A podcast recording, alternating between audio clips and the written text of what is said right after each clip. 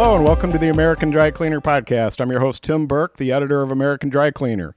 Joining us to talk about opening new channels, lockers, and kiosks is Wayne Wudyka, Chief Executive Officer of the Huntington Company, the Martinizing franchise, 1 800 Dry Clean, Press for Time, and CRDN. And of his four franchise systems, he has 700 locations spanning seven countries and system-wide sales approaching 200 million and growing. He'll talk to us about using every channel available to offer greater convenience to your dry cleaning customers. And we're very happy to have Wayne join us today. Wayne, welcome to the American Dry Cleaner Podcast. Thank you, Tim, and good morning. Well, to get us started, Wayne, for our podcast listeners, how important is it today for owners to be using every channel to reach their busy clients? Well, Tim, the business has changed considerably uh, in the 28 years I've been in it. If you are not looking for ways to diversify your business today, uh, you're you're really on your way out of business. And as we go out and survey prospective plants to purchase, we hear the story over and over and over again from plant operators that say my business has been in decline and we see that the value of the businesses, the equity in their companies are slowly but surely uh, going backwards. And it's not because they're not good operators or good technically. Uh, it's because they're not thinking like a marketing person that happens to be in the dry cleaning industry. Yeah. If you think differently than the typical plant operator today, you there are great opportunities out there to expand and, and leverage your business forward. Let's talk about that busy customer today, Wayne. Do they like the convenience of a locker system and the convenience of a kiosk? The locker business has been a great business for us. The reason today it's it's such a hot area is that consumers' habits have changed. And I tell our franchise partners this all the time. Uh, we are not competing with the corner dry cleaner anymore. We are competing with how consumers acquire goods and services across the board. Consumer habits have changed. People are far more likely to use an app for Yeah. everything from car services to food, and it lands right in our in our category as well, provided it's convenient and the quality is there. Consumer habits have changed. The dry cleaning industry hasn't, and we in, our, in my businesses are trying to meet the consumers' expectations, which frankly are changed by other industries that have trained customers differently. Ten years ago, uh, apps were not as prevalent or as readily uh, used as they are today. But today, there's an app for everything, right? Yeah. So uh, we're addressing that concern by making our services available. And it's not only through lockers, it's through routes and, and on-demand services as well. Yeah, that was kind of a, a deeper dive. My next question that led right into it uh, with these changing consumer habits and apps, as you said, and these other channels that owners can make use of as well. Could you just talk a little bit more about that? You just mentioned routes. So certain customers like the retail experience. They like to walk in the plant. They like to walk in the store. They it's part of their day. It's on their way to work. It's just easy for them to walk in. They have a relationship with the customer service rep or the owner of the business. Some people like that retail experience. Then you've got a whole nother clientele out there of customers that really like the predictability of a, of a home pickup and delivery service or an office pickup and delivery service that's on certain days of the week, like Monday and Thursday or Tuesday, Friday, where they know, hey, I bring a bag in or I put a bag on the door, the driver shows up, he drops off my, my clean stuff, takes my dirty stuff, bills my credit card. There's certain customers that just want the predictability of the service. They don't really want to be bothered by the hours of going to a store or making two stops to have their clothes cleaned one time. And then there's this new breed of customer that we believe the lockers addresses head on, and that is people that work in offices, live in multi-family apartments or condominium complexes that don't want a relationship with at the counter. They don't want predictability of someone showing up on Monday and Thursday. Yeah. They want the service when they want it, the way they want it, on their time and their terms and conditions. And that's where the locker customer really steps in. So making a locker available to someone is really important for them. Makes it makes it easy. Does it matter regionally what types of channels owners might use? Say, for example, in a colder climate, I'm thinking us in Chicago, you in Michigan, maybe drop off lanes are more effective as a way, uh, or other examples in other regions?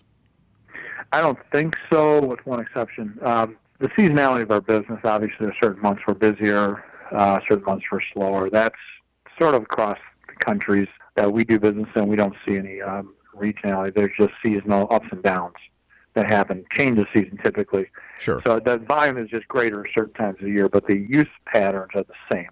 Now, the one exception I would say in a really dense market like in New York City, uh, Boston, Chicago, uh, and this hasn't really scaled properly yet, but the on-demand service where you can just go on and order a driver to be to you within a 15 or 30 minute time period, uh, that model has really not proven to be sustainable. But it did have and showed legs in certain markets like New York City, as I said, LA, Chicago, uh, companies that are, have come and gone that were on demand, more IT tech companies that were outsourcing their work and hiring drivers to run around. Uh, what that model proved to have uh, desire from the customers, the, on, the, the true on-demand service was desirable from customers, but wasn't proven to be sustainable economically for any of the operators that tried it. Do you think customers realize all the different channels that are available to them in, in cleaning? And what could an owner do to maybe better communicate the launch of that new channel they're going to try out? First of all, consumers don't uh, unless it's made you know painfully obvious to them that there's an opportunity. Painfully, uh, that's the word. You know, it, you have to hit them over the head, honestly, because right. they're so conditioned to the way just the traditional model. And as an industry, we don't do a good job as a whole of letting customers know how our services are available in other other uh, venues because frankly they're not available. Most don't do anything but open the front door and help people walk in. Yeah. I think a side benefit, maybe not a lot of owners realize, is the vans that are out running around get a lot of uh, name recognition from people noticing, oh, it's so and so company making that, and they're here, they're there, you know, and I think that adds to it as well. I agree. I mean, any opportunity to make to make an impression uh, out in the public is worthwhile. Vans are certainly one piece of that. You meet and talk with owners and customers all the time, Wayne. Uh, can you share a brief story or two just about how these lockers and kiosks and routes, other channels, have made a real difference to them? Sure. It's for property managers in particular. The lockers just nail nail it. I mean, all of the building owners out there, whether you're a commercial office building, a residential property, are looking for amenities for the customers, and they're competing for customers. Yes. So offering more services today in the building, um, you know, or in the environment are, that are handy and, and convenient services are really top of mind for property managers. They want to make it easy for their for their tenants, and so it's a great amenity. Uh, they typically welcome us into the buildings and multiple properties because typically the property owners or managers are managing more than one site uh, so once we break in with a property manager, it just sort of scales from there.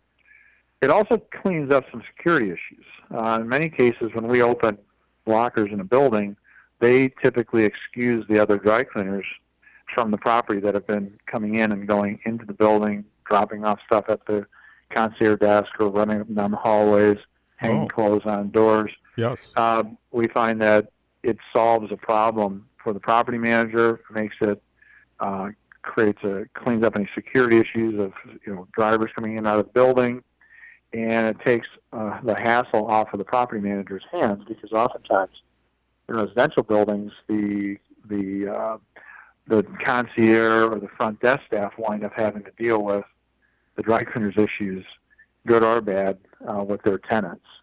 Yeah. Um, so it does a number of things beyond just making it more convenient for the consumer. It really helps property managers. How have changes in the dry cleaning industry over the years brought about more of these channels to serve clients? It's really the consumer habits that have changed. It's not yeah. the dry cleaning industry. Right. I mean, there's really not much we do differently uh, in our operations. I mean, we basically take people's clothes and sell them back to them. Right? That's what we do. right. uh, so we don't make anything. We don't build anything. We don't flip burgers. We take your clothes and we sell them back to you, hopefully clean yeah. and on time and the right stuff, right? This so, only goes to the industry, so we can say it's okay. No clients well, will hear this. right. So when you look at right, you're changed, right. it's really the industry, the consumers, and the the ways of acquiring goods and services have changed in most other industries. and ours has been pretty slow to adapt. Now ours is, is different too, in that it's not a one and done. You're not picking up an order of food and dropping it off, and orders on or picking up a, a driver in a car and dropping them off a location. We have sort of a two-way transaction plus some manufacturing or cleaning in the middle of it, right? So it's pretty complicated to apply some of the the other on-demand approaches that are out there today um, because of we're just a little more complex. We're not not a one and done service, I'd say. Can you tell podcast listeners uh, how these new channels? This is feels like a little bit of a recap, but how these new channels can be effective in providing just greater customer convenience? It depends on the customer. Some want the predictability of the route.